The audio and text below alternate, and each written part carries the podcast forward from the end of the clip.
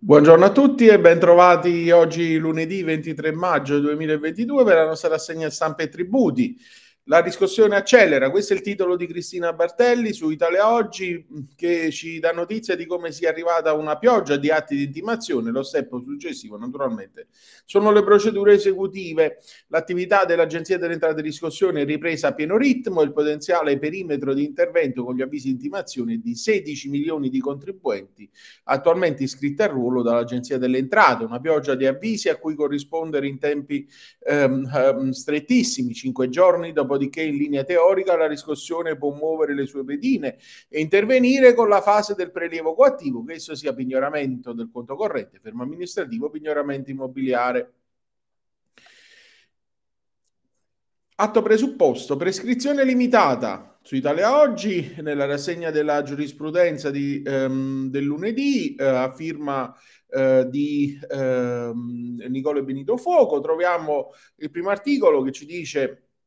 appunto che la questione di prescrizione della pretesa non eccepita contro il primo atto presupposto regolarmente notificato non può essere sollevata contro l'intimazione di pagamenti in ultimo pervenuta, salvo che il contribuente non sia venuto a conoscenza della pretesa impositiva solo con la notificazione di quest'ultima. CTR Lazio, sentenza 309 del eh, 2022.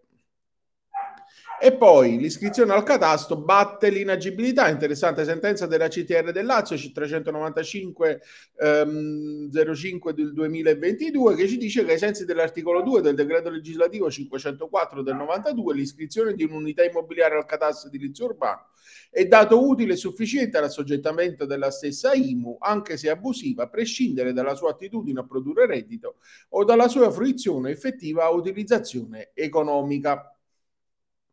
E poi in tema di contraddittorio la Suprema Corte indica quando l'accertamento va annullato per omesso adempimento. In particolare gli enti locali e concessionari non sono tenuti ad attivare un contraddittorio per i contribuenti prima della verifica degli atti impositivi. Per l'accertamento dei tributi locali non c'è obbligo di attivare il contraddittorio preventivo prima dell'emanazione degli avvisi di accertamento e questo adempimento è previsto solo per i tributi armonizzati e non può essere esteso all'attività di recupero dei crediti svolta dagli enti locali e dai loro affidatari. E questo stabilisce la Corte di Cassazione con la sentenza 14.395, eh, no, ehm, scuso, 14.357 del 5 maggio 2022. Quindi per i giudici di legittimità il fisco è obbligato al contraddittorio endoprocedimentale, la cui violazione comporta l'invalidità dell'atto, purché il contribuente abbia assolto l'onere di enunciare in concreto le ragioni che avrebbe potuto far valere e non abbia proposto un'opposizione veramente pretestuosa, esclusivamente per i tributi armonizzati, mentre per quelli non armonizzati Stati non è rinvenibile nella legislazione nazionale un analogo generalizzato vincolo.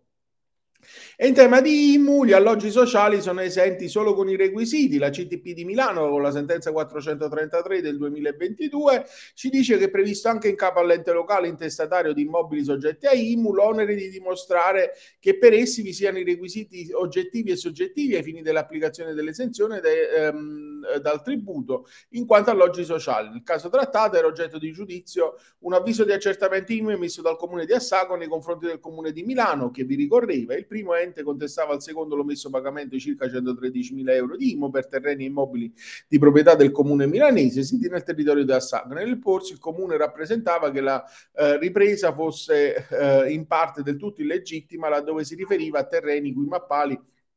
sono stati soppressi, ovvero ad altri che erano stati addirittura venduti. In secondo luogo veniva eccepita l'esistenza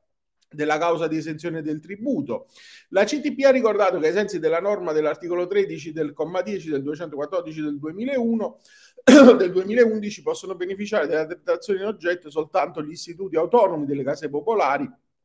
e gli enti di edilizia residenziale pubblica, mentre il Comune di Milano nulla aveva approvato rispetto al requisito soggettivo necessario a invocare legittimamente l'esenzione dell'IMU.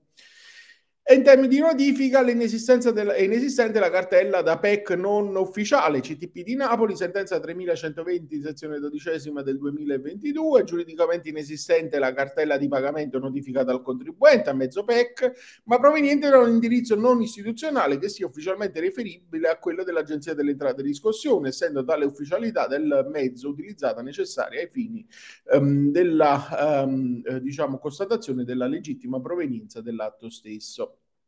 E poi i rappresentanti sono estranei agli atti prodromici. La CTP di Benevento, sentenza 22-2022, depositata in segreteria lo scorso 21, 22 gennaio, nel giudizio instaurato a seguito di un ricorso di un contribuente contro un preavviso di fermo amministrativo e messo a fronte di presunti debiti ICI non assolti, ci dice che la sola qualifica rivestita dal rappresentante legale della società cui l'ufficio ricolleghi una responsabilità illimitata per debiti tributari non legittima un preavviso di fermo a lui indirizzato disceso unicamente da atti prodromici rivolti a notificare alla persona giuridica avendo l'uno e gli altri presupposti diversi. E in conclusione ci occupiamo di canone unico. Per gli sconti compensazioni senza vincoli. Con gli aumenti si possono coprire tutte le agevolazioni per antenni e servizi a rete. L'articolo di Pasquale Mirto sul Sole 24 Ore. Entro il 31 maggio i comuni devono deliberare anche le tariffe e regolamento del canone unico. Il regolamento andrà modificato per tener conto delle novità normative sia per le occupazioni relative all'erogazione di servizi in rete sia per le antenne. Naturalmente questo comporterà un minor gettito che dovrà essere compensato con aumenti a danno delle altre fattispecie imponibili e quindi la normativa pone un vincolo solo con riferimento al gettito complessivo del CUP, come sappiamo, ma che può essere superiore a quello realizzato con i prelievi soppressi, ma non alle singole fattispecie. Meccanismo tutt'altro che nazionale, in quanto costringe i comuni a penalizzare alcune fattispecie che per compensare la perdita di gettito relativa ai soggetti che il legislatore ha ritenuto eh, agevolare vanno a pagare naturalmente di con questa notizia concludiamo la nostra rassegna, vi auguro un buon proseguimento di giornata e vi do appuntamento come sempre a domani per la nostra rassegna stampa e tributi.